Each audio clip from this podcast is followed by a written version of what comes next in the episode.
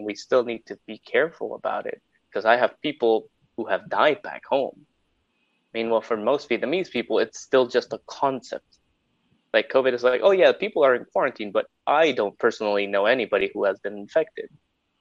Meanwhile, for us, it's like, oh yeah, I already know at least 10 people who have died. Yeah. It's like, and it sucks. Welcome back. Welcome back. Welcome to Too Hard, Too Fast. Too hard, too fast. Too hard, too fast. Too hard, too fast. Welcome to Too Hard, Too Fast. Ladies and gentlemen, welcome to Too Hard, Too Fast podcast, the podcast where Jorge tells you two minutes before recording this that you need a tagline for the podcast. And here we are, ladies and gentlemen. Welcome to the show. The podcast of the century. I'm surprised we haven't heard the paletero coming through or the, the, the Candyman. Moving to Vietnam, what is that? Obviously, there has to be like some kind of culture shock because it's completely different from what you know from Honduras. I know you've traveled, but It's it, Was it it? was Was there surprisingly not that bad. no? If I, I same thing I expected is like it's an Asian country. I've been here just once for very for a very short period, but the culture shock wasn't that big because I think a lot like Asian families have a lot of the same morals and a lot of the same ideals as Latino families. So it didn't it didn't really feel like such a big culture shock. Family here is very important. Family is very important back home.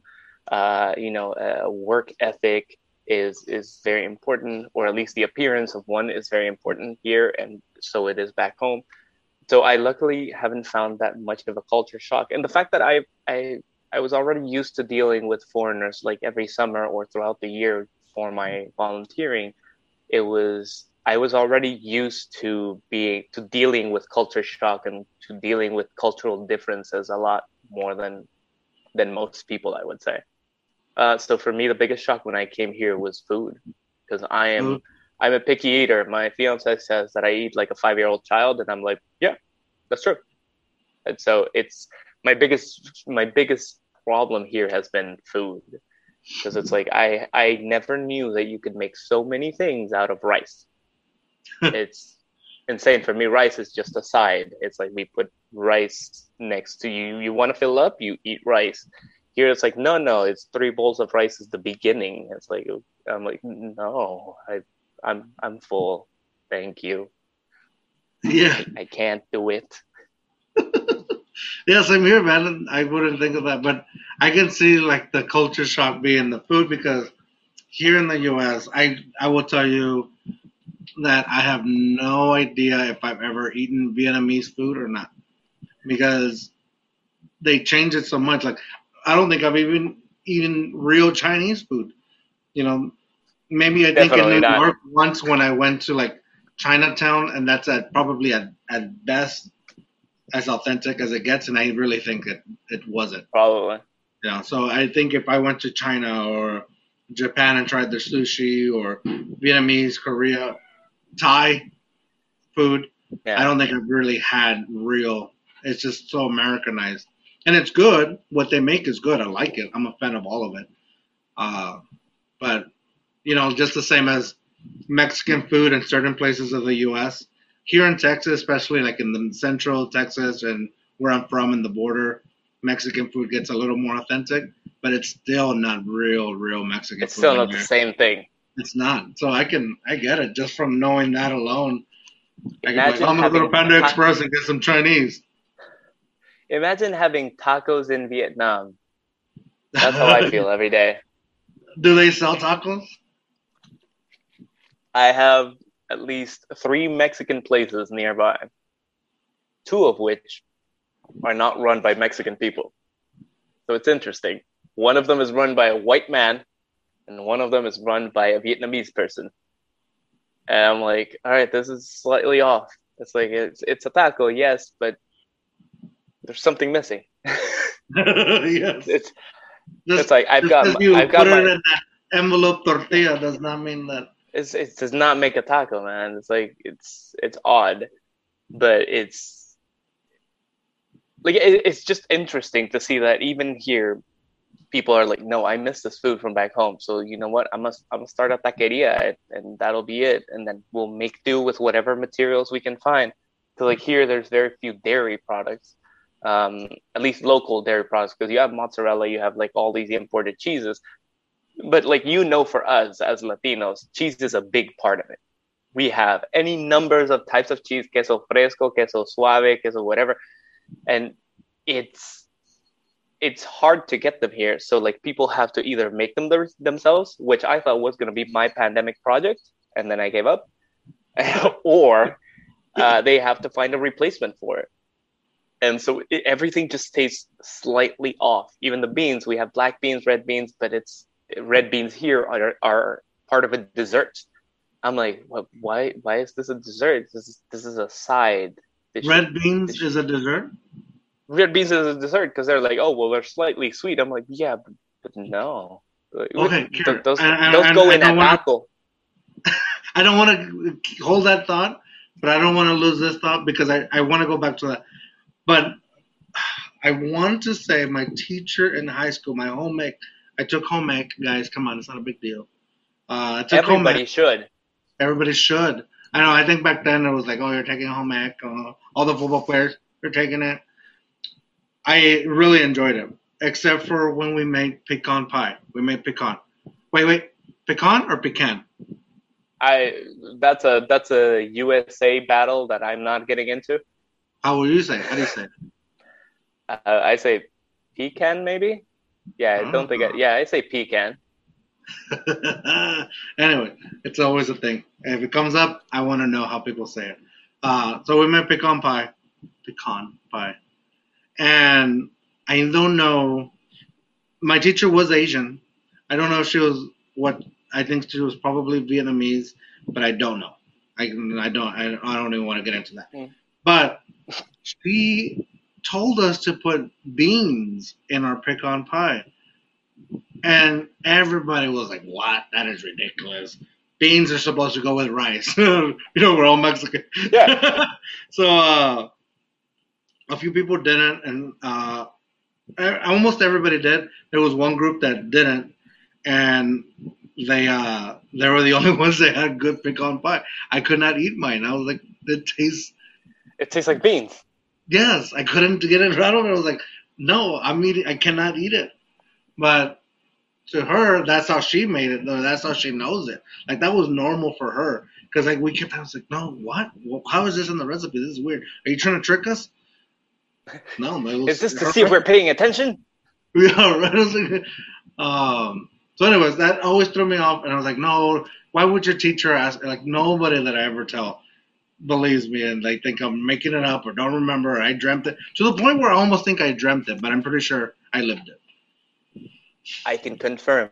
Asia uses red beans as desserts. I still find it odd. I've lived here for three years. I still can't get over it. I do not eat red beans as dessert. This is a very personal choice that I've made, and I will stand by it. I will. This is the hill I will die on, because I understand that they're sweet, and it's. I find it imaginative and incredible that that's how they chose to use them, but I can't get over it because I will eat something that tastes like red bean, and then I'll be like baleada. Like this tastes like a baleada to me. Why is this in my sweet dessert part of the meal? It's like this was supposed to be the main course. It really screws up with my head. It it really like it gets me hard. Honestly, it just it's I just go like what like what, no I've I was in dessert. What what is happening? Well, Uh, Also, uh, the cat kind of distracted me. Yeah. But I am I'm super glad that that's the hill you decide to die on because this is since moving. I'm from a border town, Eagle Pass. It's no secret. We say it all the time.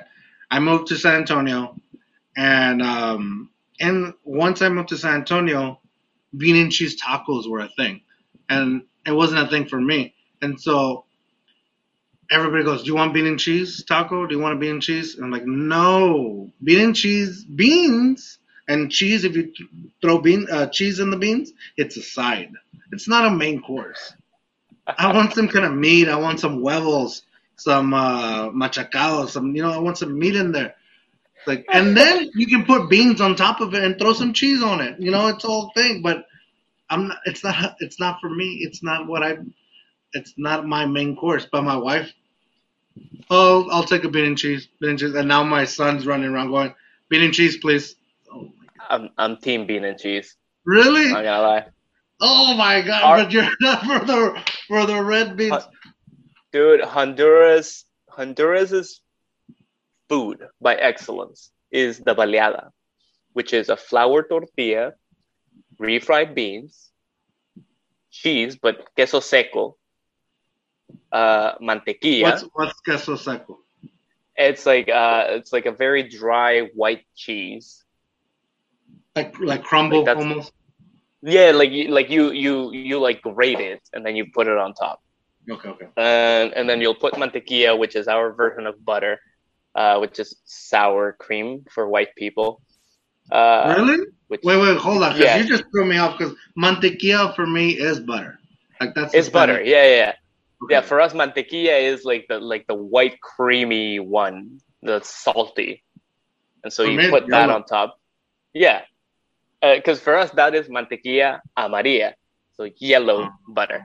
Oh, okay, okay. So yeah, so you have we were about to fight or something. mantequilla.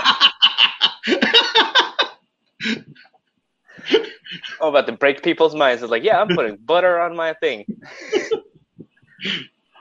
so uh, that, that- that's it, and then you close it up, and then if you want to get fancy about it, you put some meat, you put some meat on it, or you put some avocado on it. There's other variations, but the basic one is that beans, cheese, mantequilla, and then that's it. And a flour tortilla, and fold it in half, and that's it. It's like the best meal ever because it takes very little to prepare. You'll always have refried beans in your fridge, anyways. Uh, cheese, mantequilla, you always have that too. So you can just do it and be done. And that's a perfectly good like takeaway breakfast, for example. Yeah. And it's cheap. For me, the beans always been the side. But I do know, like in Mexico, they have um, something called tacos de canasta. I don't know if you've ever heard of them. I don't it- think so. But it really it, it really is like something you can make fast in the morning. And there's people that go like they really put it in a, ba- canasta means basket. So they put it in a basket and it's just whatever can be sold immediately and quick you know it stays hot for that moment but it goes fast. So a lot of it is also like hey you can wipe your nose in this podcast. This is not that it's not that kind of podcast.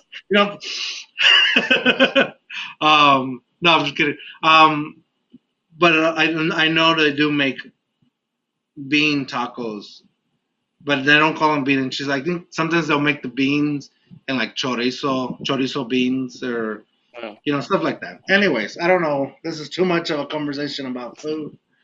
Uh, This has we become can, a food podcast. I know. This could go all over the place with just food That's- alone. That's what happens when you put two fatties in the same podcast together. I know, I know, right? I'm, hungry. I'm, I'm, I'll probably eat a bean and cheese now. um, All right, call call the wife. No, no, bean and cheese. Let's do this I know. live on Please. Too Hard Too Fast. Jorge will have a bean and cheese taco. nah, she's not even home right now. That's the good thing. They're all. Um, I'll send- the. I'll send her a Hey, message right now. Huh? I'll send her a message right now. Just be like, no, Jorge said he wants a bean and cheese taco. Just bring it to the podcast right now. So the the food is the difference. Um, what are you what are you doing as a job over there in Vietnam? I'm teaching. I became a teacher two years ago, almost. Yeah, two years. Uh, so when I first came here, I was working with that company that I was mentioning. Uh, so I was doing still doing remote work, exploring the market, seeing what what would work, what if it wouldn't work. Unfortunately, the product that we were doing it would be too expensive for the Asian market.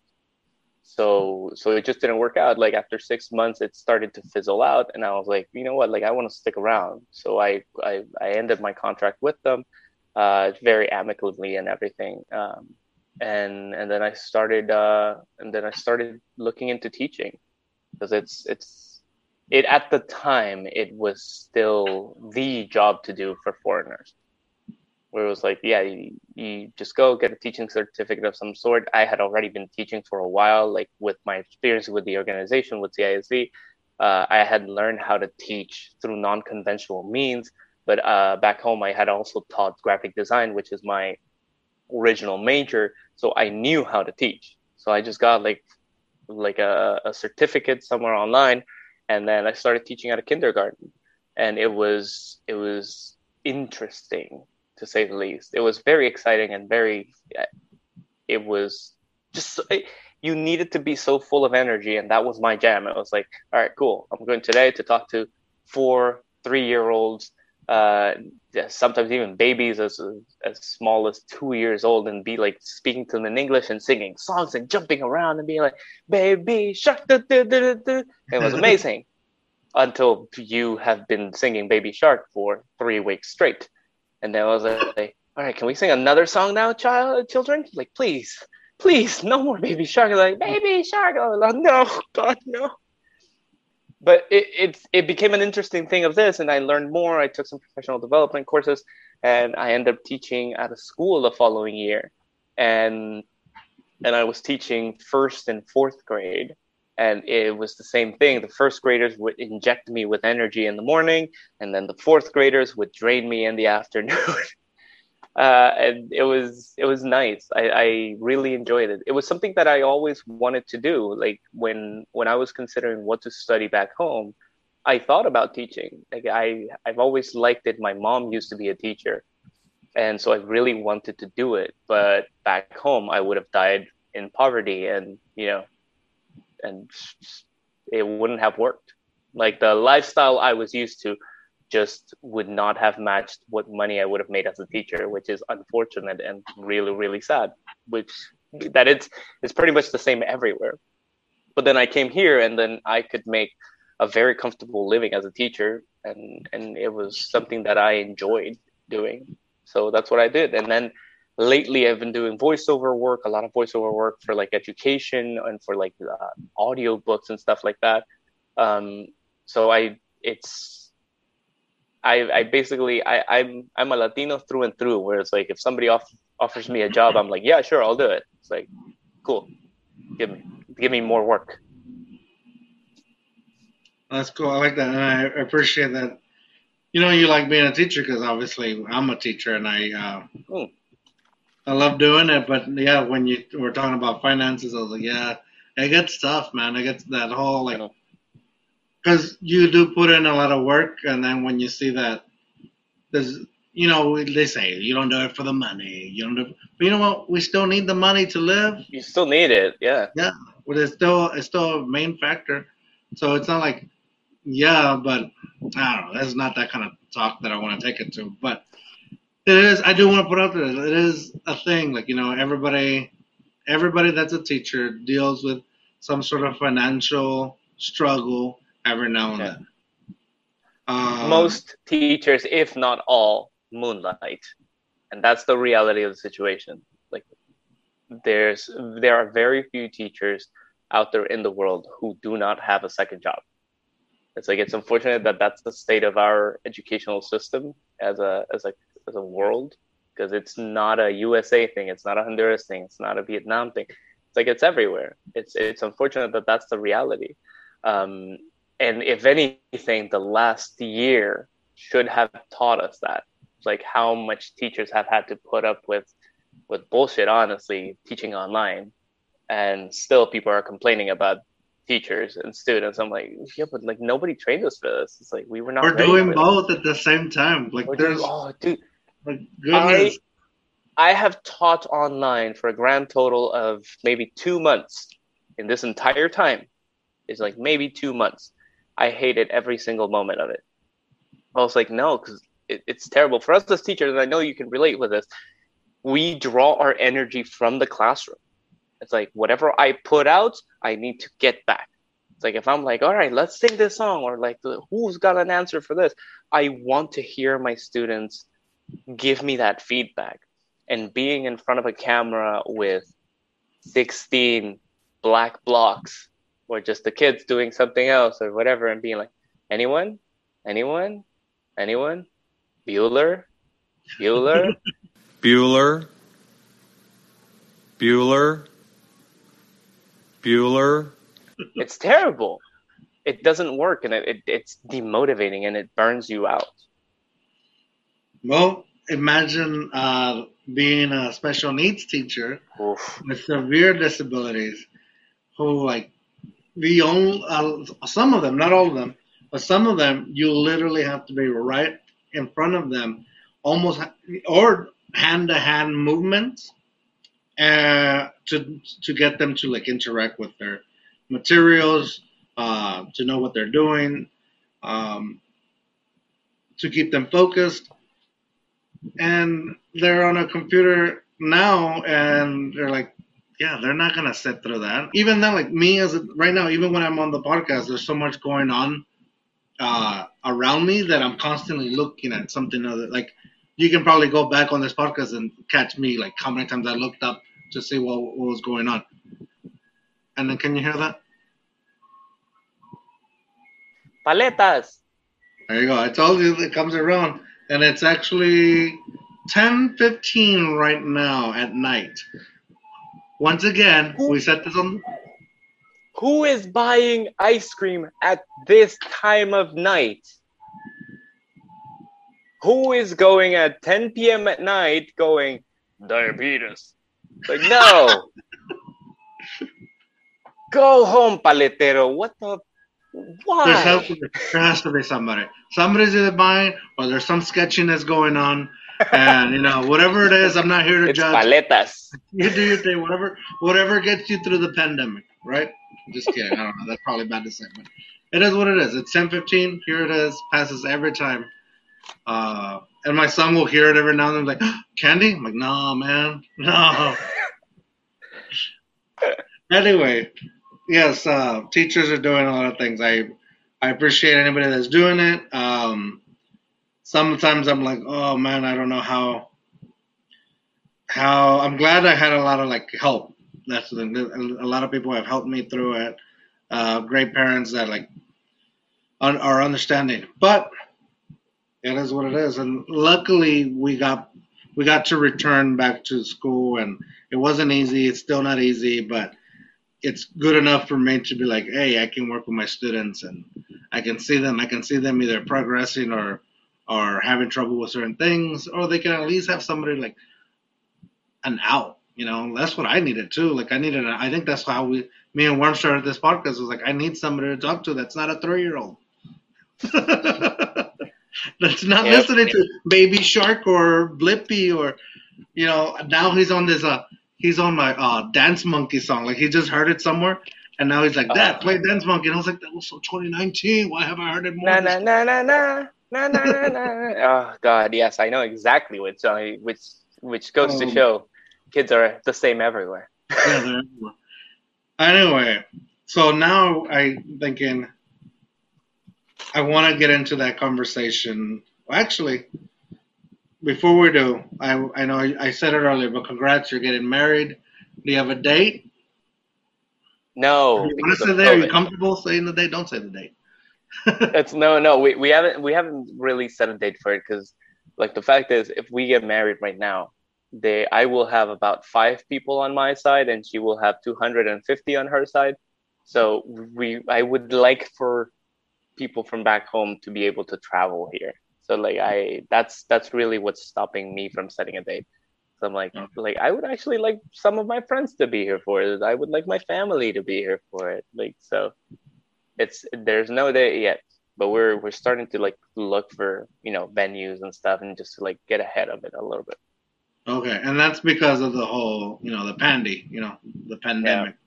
So that makes sense. So Vietnam's not letting just any Joe Schmo in, or anybody. Are they letting anybody in? Oh, so uh, let's get into it because Vietnam has had one of the has had one of the best responses to the pandemic in the world.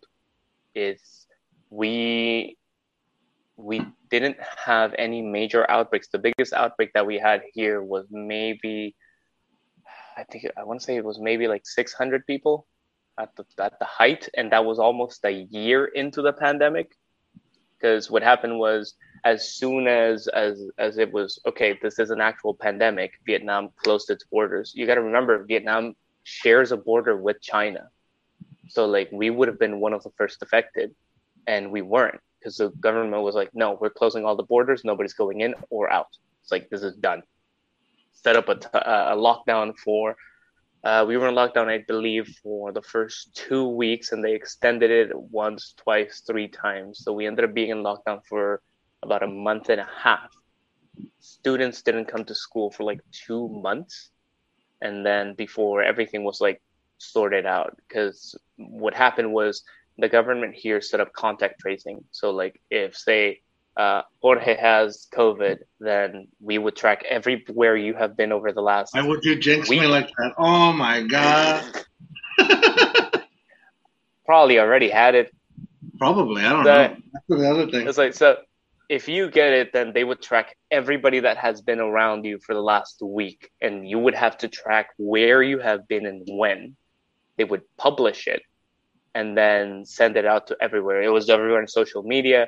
It was like, okay, patient number forty-five was at this buncha place, and then works at this university, and then went to the movie theater with how many people. And then you would trace everybody who had contact with that person. And that was the success. The fact that everybody was like oh shit i was at that place at that time. All right let me go get tested and then they would be shipped off into like a quarantine facility which were they, Did you ever see any of those people ever again? uh yes.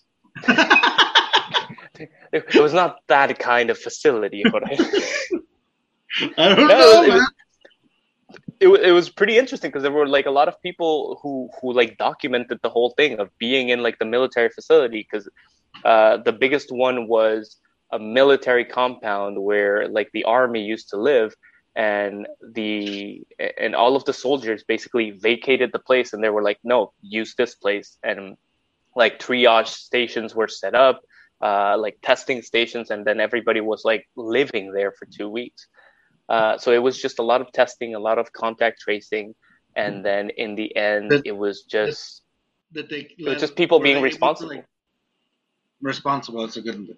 Um, I want to circle back to that in a little bit, but when they were in this uh, uh, military campgrounds or uh, facility, were they allowed to keep like their phones or personal Yeah. items? So they were able to Yeah, communicate. Yeah, yeah, yeah. They were able to communicate with everybody. Like I said, like I saw there was this guy called Gavin, I think, where he documented the whole thing and like made vlogs every day of what was happening because and that helped to kind of not only normalize it a little bit more, but to take away the fear from people that they were like, oh well, if I get COVID, I'm gonna be shipped off into like the little camp, and and that helped normalize it being from a foreigner point of view of like, look, if you're a foreigner and you do actually get COVID, this is what happens. And like here, this is our living situation. It was just like a very simple cot, uh, you know, a room. You would be paired up with somebody, uh, and and then he would just record everything that he was doing, interviewing people to inside of the camp. Uh, they would get tested, I believe, two or three times, and so if you tested negative a third time, then you would be let out. That most How people long- would stay there for like the in there? entire two weeks, two, Two weeks, like fourteen days. Nice. Was there any like hookups or things that happened, like any scandalous things? I- I wasn't there, so I wouldn't know. Uh, no, but we they Missed there- out. was- I heard there was ragers in there. no, there, there, there was there were two people. I think I think it was two people that actually escaped the compound. It was like they, they like ran off. They were like, no, we don't want to be here anymore, and ran off. And I they were like Vietnamese people. Oh, they said they were probably U.S. citizens. You know, I ain't wearing this mask. It's like no, look, foreigners here. We were like we were like, no, man, I'm staying indoors. Like putting on my mask, strapping in, because like when you would go out and somebody saw you without a mask, like you would get death stares because everybody everybody was like, no, put on the damn mask. It's like, you- like what are you doing? Like go back home. Nobody needs to be outside other for essential things. Go to the supermarket, pharmacy, hospital. That's it. You need anything else? Like no, go back home. Um, And even So then, like, was- and I could be wrong, but I know like most Asian countries um, already adopted the mask before, you know, this virus existed. Like even simple Yeah. colds, just out of respect. like ma- masks were not an odd thing here like I already had masks just for driving because the pollution sometimes is so bad that I like I was already used to like strapping on a mask every time I got on my bike. It was just like, yeah, no, this is just something that happens. So for us being like, oh, you have to wear a mask, it was like, okay, cool. I already have ten at home, so that works out. Speaking of masks, I know that here in Texas they're not in fashion anymore. Uh, we still wear them. Wear your mask, Texas. Wear Uh, your masks, everybody. If I send you one, would you wear it, Yes. please? No. I was just I, I was just having this conversation with somebody. Like so uh, luckily we are talking about this, but masks have been a thing here for a long time. They have been a, here a, such a long time that they're boring.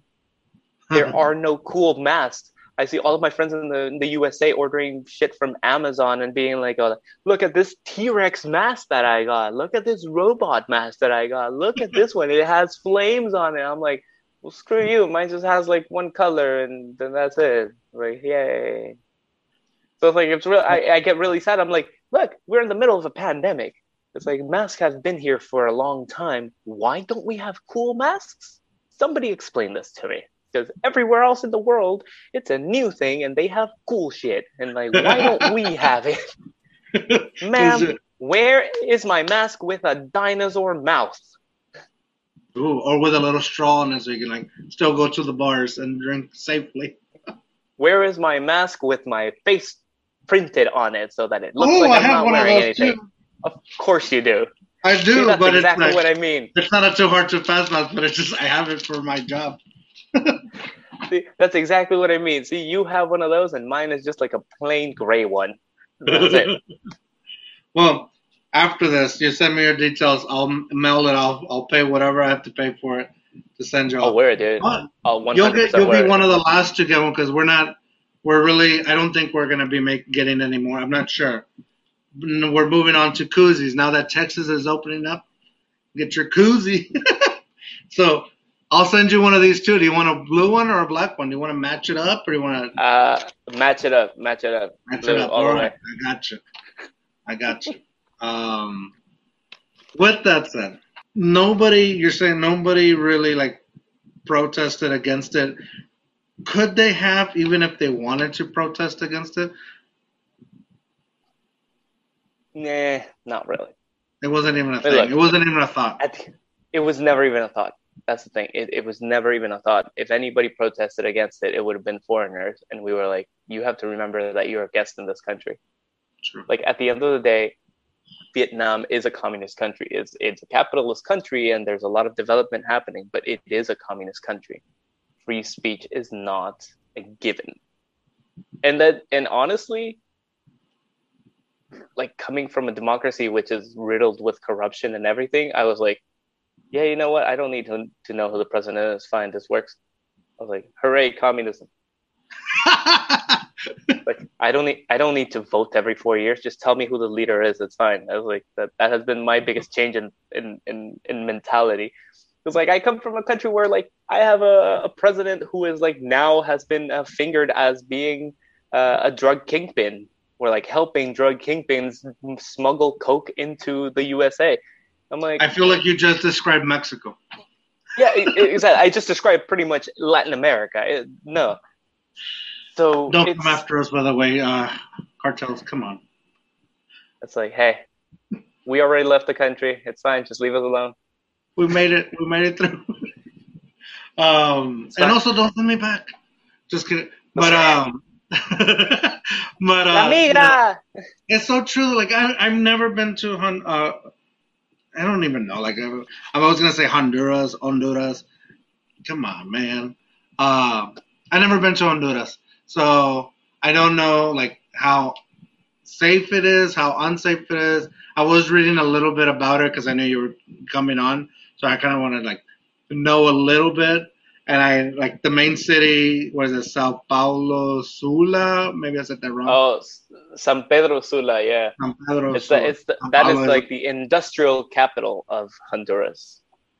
Then it also came up as one of the unsafest cities. But it's probably because it's like one of like the more like happening stuff. Like right, it's the main at at one point it was the most violent city in the world Mm. uh, because apparently we had more murders per capita in the world, but which to me just always pisses me off because I'm like, that that's not how that works. It's like cool. Statistically, we are the most dangerous city in the world. Cool, but then Chicago has more more murders than us. So it's like, that, how how does that make sense? It's like no, like.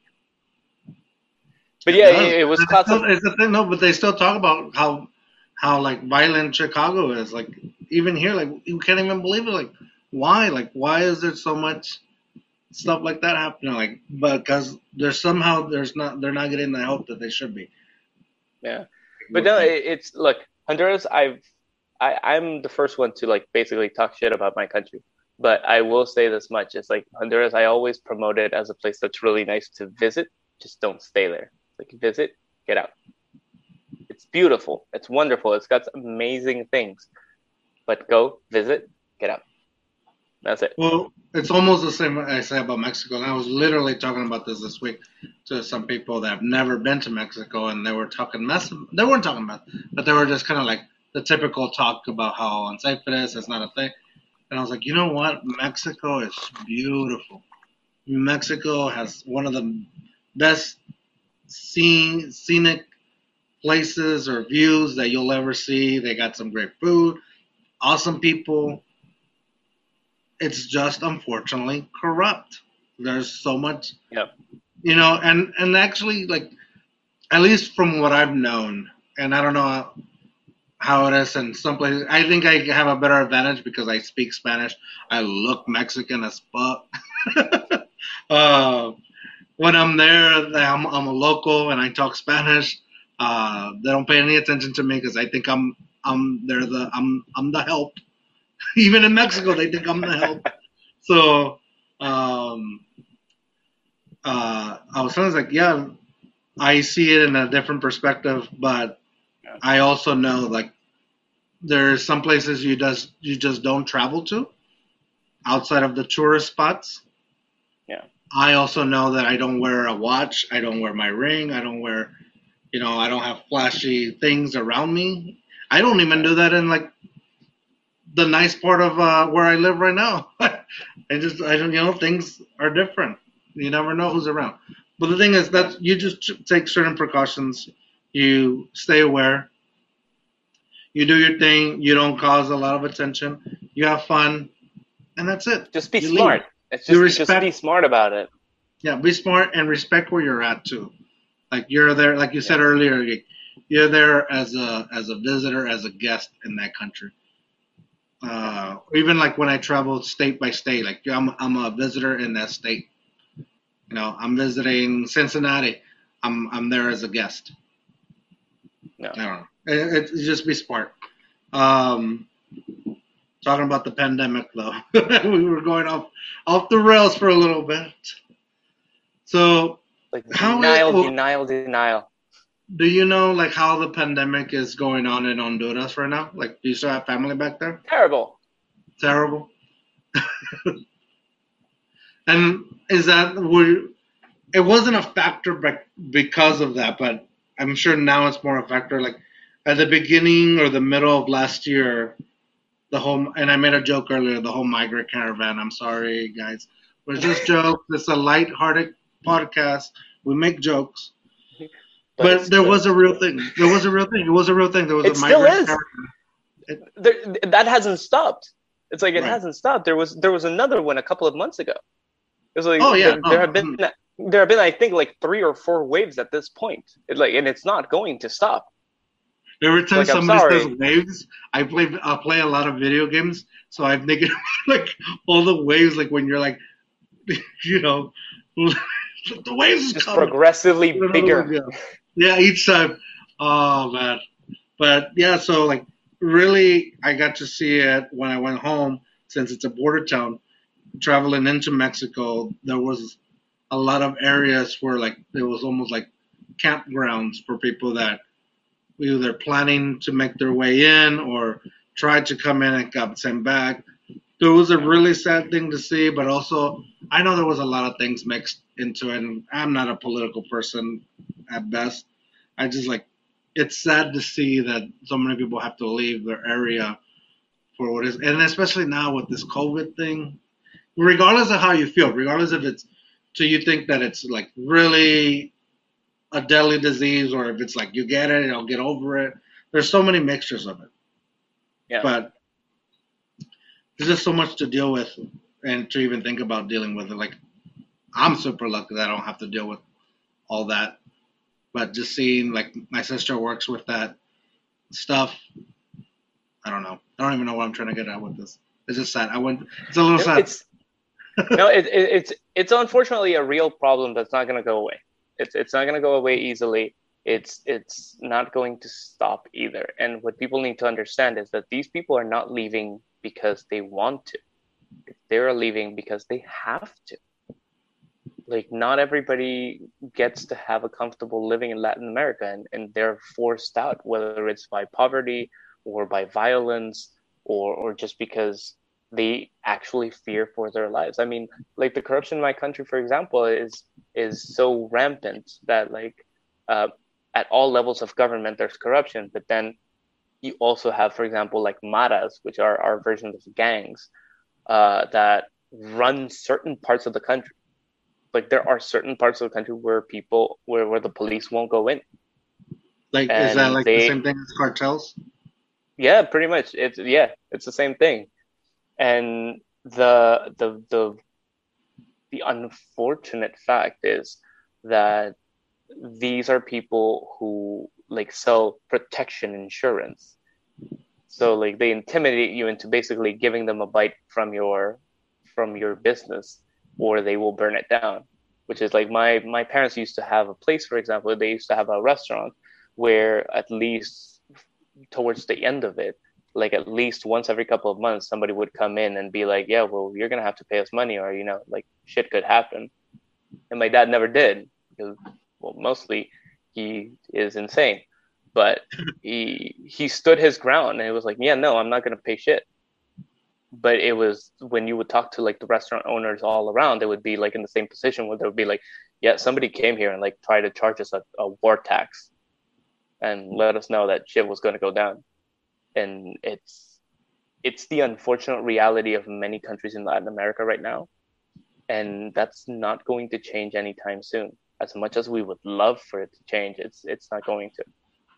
All right, so let's circle back to Vietnam and the pandemic there. You said normal. What is normal? Like no mask, every everything's open, or is there still Uh, some regulations? everything is still open. There is so you got to understand how this happened. So since last year, we had our first cases and we went into a lockdown for a month and a half. Uh, after the lockdown ended and everybody had been tracked, then everybody knew who came into the country would be sent immediately into quarantine. Um, anybody that for for X or Y reason, it could be diplomats, it could be just business people, it could be people who already had flights coming in, would be sent into quarantine. Uh, travel froze after a couple of months, and they were like, "No, you know what? We can't keep bringing people in because we keep bringing people in who are sick." So all travel stopped, and it has like been on and off and on and off for the last year. So we've had maybe a couple of outbreaks throughout the year, which have been like, oh, like 10 people were infected. But those 10 people had maybe contact with around 250 people. So this entire city has been quarantined now. So it's it's been going on in, in that kind of So process. when they quarantine, like when, how do they make sure? How do they make sure people are, are following the rules that are set, like stay home or whatever? Because I'll say this: here, just in Texas alone, you know, they're like, oh, you can't do this, you can't do this, but it's not really going to be enforced. Like we're not going to spend our time. We got other crimes going on that we're not going to focus on that too much. Like unless you're being a straight up like idiot somewhere, like yeah, but like going and coughing on on an Uber person, yeah, Jesus. yes, exactly. Sorry to bring it up, but people are out there doing that. So Yeah. you know, um, and then you have your people here that are just like, no, I'm not gonna be closed down. I'm not gonna be, and rightly so in some parts. Like, it's very sad that some people don't get to have that interaction that they need because we're humans. We need to have an interaction. Elderly people, I can't even talk like, or even know how many people have lost their life because of the lack of interaction. But Yeah. again, too hard, too fast. Ran with this is what I think. I'm not trying to change your mind. Uh, just a whole different perspective from what I'm saying. I am. Wear the fucking masks. Oh no, Where the you're- mask. Fucking masks. Don't cough on fucking anybody. And if you're sick, stay the fuck home. And there you go. You do not need to censor this part, Jorge, because I will stand by this. I will happily punch somebody in the face if they are nearer than two meters away from me. In Vietnam, luckily, I can be next to, like, side by side with somebody. But even then, I feel slightly weird. I'm like, give me some space. Over there, where the virus is completely insane, nobody should be getting close to anybody. like, like just common sense. Look, here's the thing, and I've been saying this for the last year. If the world just stopped, just stopped for two weeks, this would be over. Everybody just go home, chill the hell out for just go watch Netflix if you can, and then just stop for two weeks. And then everybody who is infected would be number one, tested, number two, found, and treated. And then that would be it. We would reduce the amount of infections so drastically with the world stopping for two weeks. But then our our our our eagerness to make money or our drive to be like, oh no, we we have to do something, it, it has fucked everything up. And it's Well, insane. think, and then also like everything else has to stop. Uh, the bills, the yeah, everything. Yeah. everything has to stop. Like payments on on things, like they all have to stop, or else they won't. Because that's what gets people scared is the fact that you Yeah. can stop, we can shut down, we'll go home, but this bill's still gonna come The and bills still pile up. Yeah, they're still gonna be like, oh no no, we shut down, but you use this much light, or you saw you watch this cable, or you know Yeah. what, you were watching Netflix for those two weeks. Like those are still coming. So all that needs to stop. Really, like the rent needs to stop, yeah. and that's the problem. It's- That that's that's why it doesn't. It's like that's why capitalism breaks breaks down, and then that's when you realize, oh, maybe this wasn't the best idea. Um, But yeah, no, here here everything is really normal. To be fair, I, I mean, like I go out on a daily basis. I go out. I teach in front of my kids. I don't wear a mask when I'm in class. Uh, but if you're sick, you do. Um, for the most part, we still have like the little lines at supermarkets where social distancing is supposed to happen. We rarely use them anymore. Um, we still have perspex screens, for example, at some businesses. But the fact is, our life has returned 90% to normal. If anything, like uh, most people here have gotten very complacent about it because it's like, oh well, COVID's not a thing, and it's a, it's a very weird disassociation between Vietnamese people and foreigner people because Vietnamese people are like, well, Vietnam did it, hooray. There's no more COVID here, which there still is, just in very small percentages. And for the rest of us, it's like, no, there might not be COVID here, but it's still a thing. We still need to be careful about it because I have people who have died back home. Meanwhile, for most Vietnamese people, it's still just a concept. Like COVID is like, oh yeah, people are in quarantine, but I don't personally know anybody who has been infected. Meanwhile, for us, it's like, oh yeah, I already know at least 10 people who have died yeah. Like and it sucks. For us it's a little bit more real i would think or at least for for the people i have talked to for them it's still more of a concept like it was a year ago when it was like oh well something there's a virus in china there's a virus in the usa it's not here. And so for us it's just it just feels a little bit more real or at least that for me it feels more real when i know i know people who have had it. I have to live with the idea of my family might get it at some point like I I don't know how that's gonna go down. And I, my family has been very lucky that so far I don't think I have anybody in my close personal family who has had it, but I have had friends who have had it. It's it's it's it's an odd mental state to be in, honestly. Sometimes. Yeah, and I see. Uh, I think about it in the sense like, uh, maybe if I get it, I'm fine. I'm more of a person that I do have bad luck, so I could get like a really bad thing from it, and you know, and I always like the way I deal with things. I joke around a lot, so like I always tell jokes, and not they're not always like happy jokes. They're like really dark jokes sometimes, but it's only to like people like I can that know that how like messed up my head can go. But I think about how like these students are are like having to deal with life now and for them it's very normal almost. Like it almost seemed like it was very normal like yeah i'm gonna wear this mask to play on the playground. Uh my son who's three years old is like won't get off the truck till his mask is on. Um and it's just like it's weird like you're like there's so much more that for the for you to see in this world beyond the mask. But also I love the mask. So even if and hopefully this whole thing goes away, hopefully it does. I don't know what's gonna happen. I would love to continue to wear the mask for selfish reasons. I don't have to. Uh, I don't have to fake smile at people anymore. I love that. I love going walking through the store and not being on the same aisle as somebody going. I could just be like, walk, keep walking. Um, Like And I've you don't know me. before. You're not sure if it's me or not. yeah, exactly. Or like I've I've said this a hundred times already. I love burping into my mask.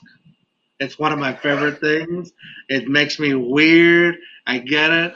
But burping my lunch into the mask and re-smelling it, woo, baby, I love that. My God. So you've got snacks to go. Yes. And if it's keeping people safe, then you know whatever. Let's do it. I'm more, I'm okay with it. I, I Uh, can tell you. I, I can tell you that after living for three years here, the mask should stay, and it should be.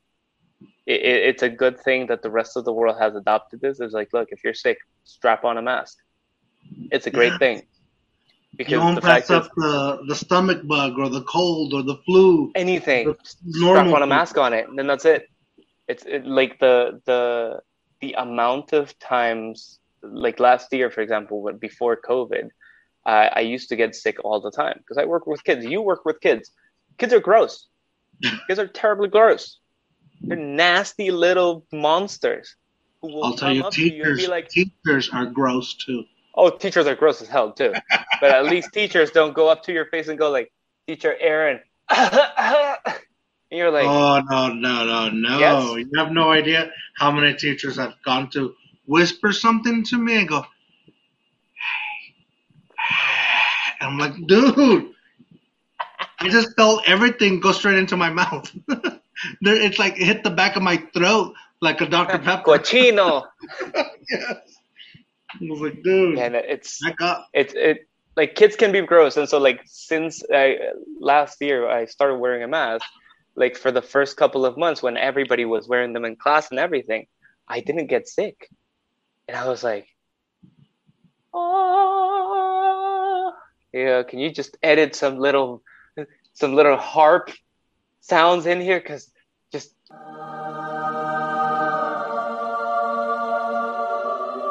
it was amazing. It was like I am no longer sick every single week that I go to work. It's fantastic. Kids could spit on me and cough in me. It was like you work with kids, you know they like weird things in the classroom, man. Like kids are Oh. weird. In the classroom, Just the other day. outside the classroom. Yeah, It's like yeah. just the other day I found one that was like putting something in their mouth and it was like I was like, What do you have in your mouth? She was like, just took it out and it was like this little rubber piece that was like the little protector for the chair. And I was like, What the hell is wrong with you? Just took it away from her and just like throw it away and just like ah. Yep, I've had a, like I've had a couple of times where weird. like, Kids are like, sir? like, oh my God. Like, all right. But like, before no. this whole pandemic, there's I have one of my assistants that works with me. She's like working with this kid, and they're you know it was before the pandemic, so there's no mask. It's face to face, like this close, and she's like trying to get his attention, like hey, you need to, and she's saying something, so her mouth is open, and the kid goes, and you literally see the spit go from his mouth into her mouth, and everybody just goes, oh. Wow. Like it was like, oh no. I, and she's just like, I've, oh no, oh no. I'm like, you'll be fine, not a big deal. I've had that happen to me. It's the worst feeling in the world having somebody cough inside your mouth.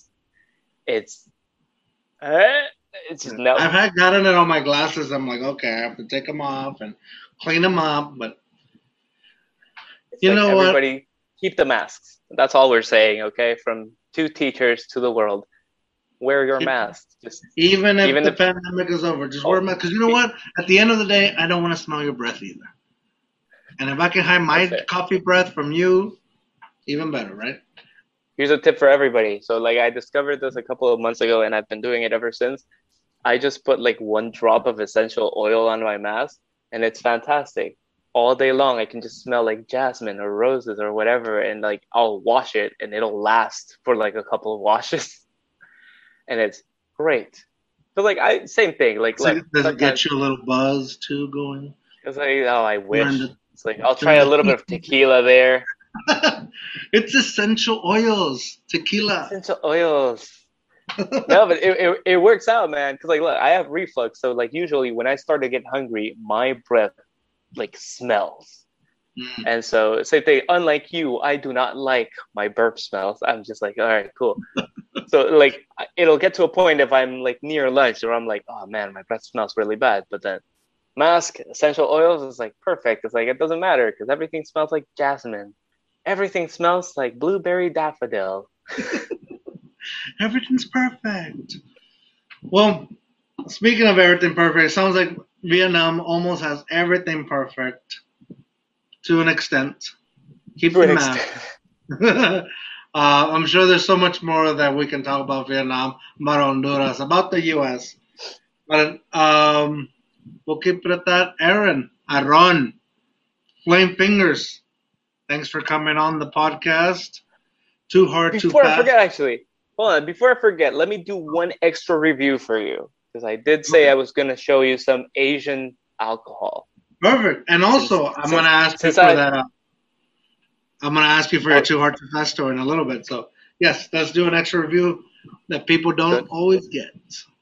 I'll give you. I'll give you two extra reviews because that's the kind of person I am. Extra as fuck. So just because it's nine in the morning and I'm drinking my Revive, as we've already talked about, I it's will not have nine anymore. It's almost, ooh, 11 What is it? In the It's morning. eleven. That's still not drinking time. No? It's It's 11 not without- over here not- at night. not without breakfast. Brunch So at I'll this show you- point. Yeah, I'll show you two of my favorite liquors in uh, in Asia so far, or at least in Vietnam. So number one, let me wipe this off because I don't think you're gonna be able to see it. There you go. So number one is Strongbow cider, which I know for a fact you can find elsewhere in the world because Strongbow is actually not Asian. It is a, I think it's a Netherlands brand, uh, but it's uh, exported by Heineken. So Strongbow cider is fantastic. It is sweet and it has enough alcohol that it will give you a buzz because it just has a ton of sugar. So it's like 4.5 this one? Yeah, 4.5. Fantastic alcohol. So for all of you who don't like beer but enjoy something like cider or just like fruity drinks, go ahead, go find Strongbow. It's a fantastic. Does it really taste is- like that apple? this one's gold apple. It tastes appley. They're, they have gold app, gold apple, honey, dark fruits, and red berries. I think they're all fantastic except for dark fruits. I don't like it. It's a little bit too bitter for me. And so that's the first one. I will give that easily as 1.8. Let's say 1.7 just because it's a little bit expensive. It's not that much. Ugh. And then In American dollars, one- how much would it be? uh, In American dollars, you're just gonna laugh because you're gonna be like, "That's so cheap." It's like two bucks. Two bucks. But over there, it's like because it's Over here, yeah, over here it's like 40, 45k. Actually, this one I'm not entirely sure, but I believe this one is actually produced in Vietnam. Oh, wow. it's just the brand is from Netherlands. Oh. So alcohol number two is Korean soju. This one is apple.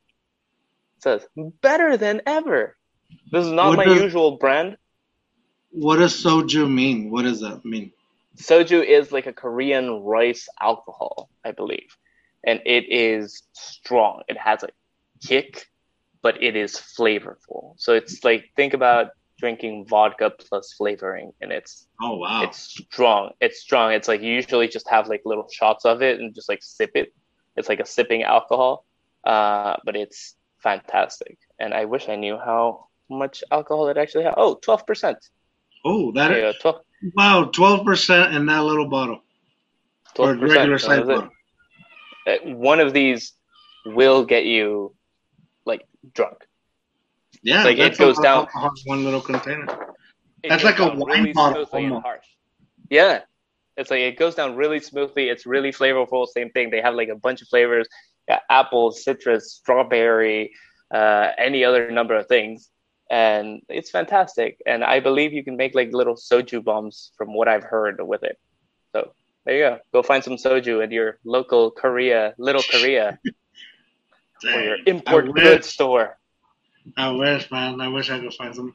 Um, you can find it. I know for a fact that you can find it in the US. Like there's any number of brands for it. You can find it in the US. I highly recommend it. there might be a store that that's um that they sell a lot of Asian products. It really is all Asian products, but I just never stepped into it. And my friend keeps telling me like they sell the best food too. It's just like it's like behind the main supermarket here, so like it's always like oh well we just need stuff, so let's just go to the main one. But every, one day I want to walk in there. I'm going to. I'm going to make this promise. One day I'm going to walk in there and just check things out and see if I find that I'm going to get it. Get it. Uh, I, I What- guarantee what you would you're you gonna like it. Uh, that one is a, that one's a solid two. It's like it's, it's if you want to have fun while drinking, if you want to drink something delicious, but that will also actually get you buzzed or drunk, drink soju. Also, no hangover. Ooh, even better. Then that definitely is a two. And then what a Yeah. two means for two hard too fast is that no matter where it is, you're gonna drive to go get it, and then you're gonna just figure out a way to stay there because you're gonna drink it in that spot. You know, if you gotta get a hotel, an Airbnb, whatever, an Uber back, you're gonna go too hard too fast on it, and that's what that means for us. So that that could be the first two. No, it's not the first two for Too Hard Too Fast as a guest. But you're also not a guest, you're a co host. So, ooh, it's right in the line. All right, I want to it's, in try the, it. it's in the moral gray area, which Yeah, is yeah, what yeah. we Latinos like. Estás bien. Ron, it's time for that one question we ask everybody at the end of the podcast. Do you have a too hard, too fast story that you can share with us or comfortable sharing with us where you went too hard, too fast? Something funny, uh-huh. a cautionary tale. If you Never want to say drink. about somebody else. like never never drink in the ocean because Oh. I I do have a an R-rated story that I will tame down a little bit for this podcast. Uh, so when I was oh lord, I don't even know how long ago this was. I want to say maybe 24, 25. Uh, I was meeting up with a bunch of people from from uh, like international people basically and we all gathered together. We went, we rented a house on the beach, uh, and we went there. Uh, we started partying and everything, and we were like drinking and drinking and drinking. Uh, I had a Mexican dude, and so at this point, it was when I was very young. I I had a lot more resistance for drink. Tequila just doesn't do it for me. It's like I love it and I love to drink it, but it just goes right through me. And so I was like, I had a Mexican dude with me, and he was like, "Oh yeah, let's let's go drink some tequila." I'm like, "Hell yeah, let's do it." And it's like, one bottle for you, one bottle for me. Let's do it. Let's see who can last longer. That was my. I was like, this is gonna be my claim to fame. And so we both just go shot for shot, shot for shot, shot for shot. And the guy passes out, and I'm like, all right, I'm still up. Hooray! Tipsy as hell, just walking around like kind of lost. Our house is literally a beach house with the ocean maybe maybe 50, 100 meters away. And so somebody yells out like, "Hey, let's go skinny dipping on the ocean." And I'm like, immediately, I'm one of the like older people in the group at that. And immediately I went sober because I'm like, these are 15 to 20 people who want to go drunk into the ocean to skinny dip. And so I immediately sobered up and I'm like, no, no, no, no, whoa, whoa. Too many people against me. I'm like, all right, cool, fine, let's go. And so I, I kind of cherry picked the least drunk people. And like, you're gonna be lifeguards. and like, we're gonna go into the ocean. You're just gonna stand and we're gonna be the barrier. If anybody goes past you, your job is to drunkenly just hurl them back into the shore. um, so that is my too hard too fast story. It's like don't go into the don't go into the ocean at night, number one, and don't go into the ocean drunk. It's a terrible idea. So yeah, I'm I'm very happy none of us died. But I was like that was my moment where I was like, oh no, I'm responsible for all these kids. I was like, oh no. Because at that moment, they were all like, they were all like 19, 20, 21. And I was like, like, at that moment, I just saw them as children. It was like, no, these children are under my protection. Like, like if somebody dies, it's on me. It's like, I'm the local person here. so don't do it. Don't do it. Don't do There's it. no and I have I have a couple of stories like that that don't involve me, so I won't tell them. One of them does involve Worm, so maybe I can convince him when he's on the show to tell his uh, too hard to pass story at the beach, and it's real funny, and it kind of kind of consists of what you're talking about. Uh, but it's Oh, not my story to tell, so if he wants to tell it, he'll tell it in a future episode. Um, dude, that's a funny story. So, but oh, did you skinny dip? Were you a barrier? Were you a, um, but were you naked? We we were all naked. So yes, we were all skinny dipping in the ocean while drunk.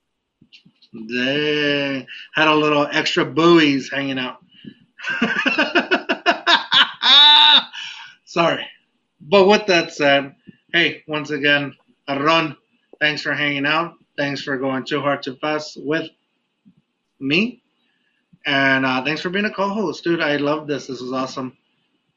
Dude, like I know we got real serious towards the end, though. A lot, a lot of serious talk, but hey, every now and then, Fun, fun, fun, fun, fun. Emo. Fun, fun. I know. it's like it was a roller coaster ride, and we had to do it, man. That was like, I've never, I don't think I've ever had a conversation with somebody outside of the U.S. and outside of Mexico that to tell me like what's going on in their world with this whole pandemic stuff going. So it's nice to see a different perspective, um, and I appreciate it. No, I'm glad to be here, and I, like, thank you for inviting me. And like, I'll come back on, man. Like, whenever you need a guest co-host, I'm happy to do it because then that'll help me get ready for my own podcast in the future, which we'll see how it goes. Perfect. I'll let you know. Next time, we'll probably I'll probably add in like an actual guest where we both have to interview and see how we do with that. That would be fun. Um, That would be fun. with that said, let's do Worm's job where he usually says one last thing to end the podcast. Aaron, what are you gonna say? Ladies and gentlemen, if you don't want people coughing in your open mouth, wear a mask. If you want somebody coughing into your mouth then you're into some weird stuff, and that's okay, we're not here to judge, but That Just know it just costs extra. Yeah, and you have to contact trace. But with that said, remember, dare to be you, dare to be weird. Bye.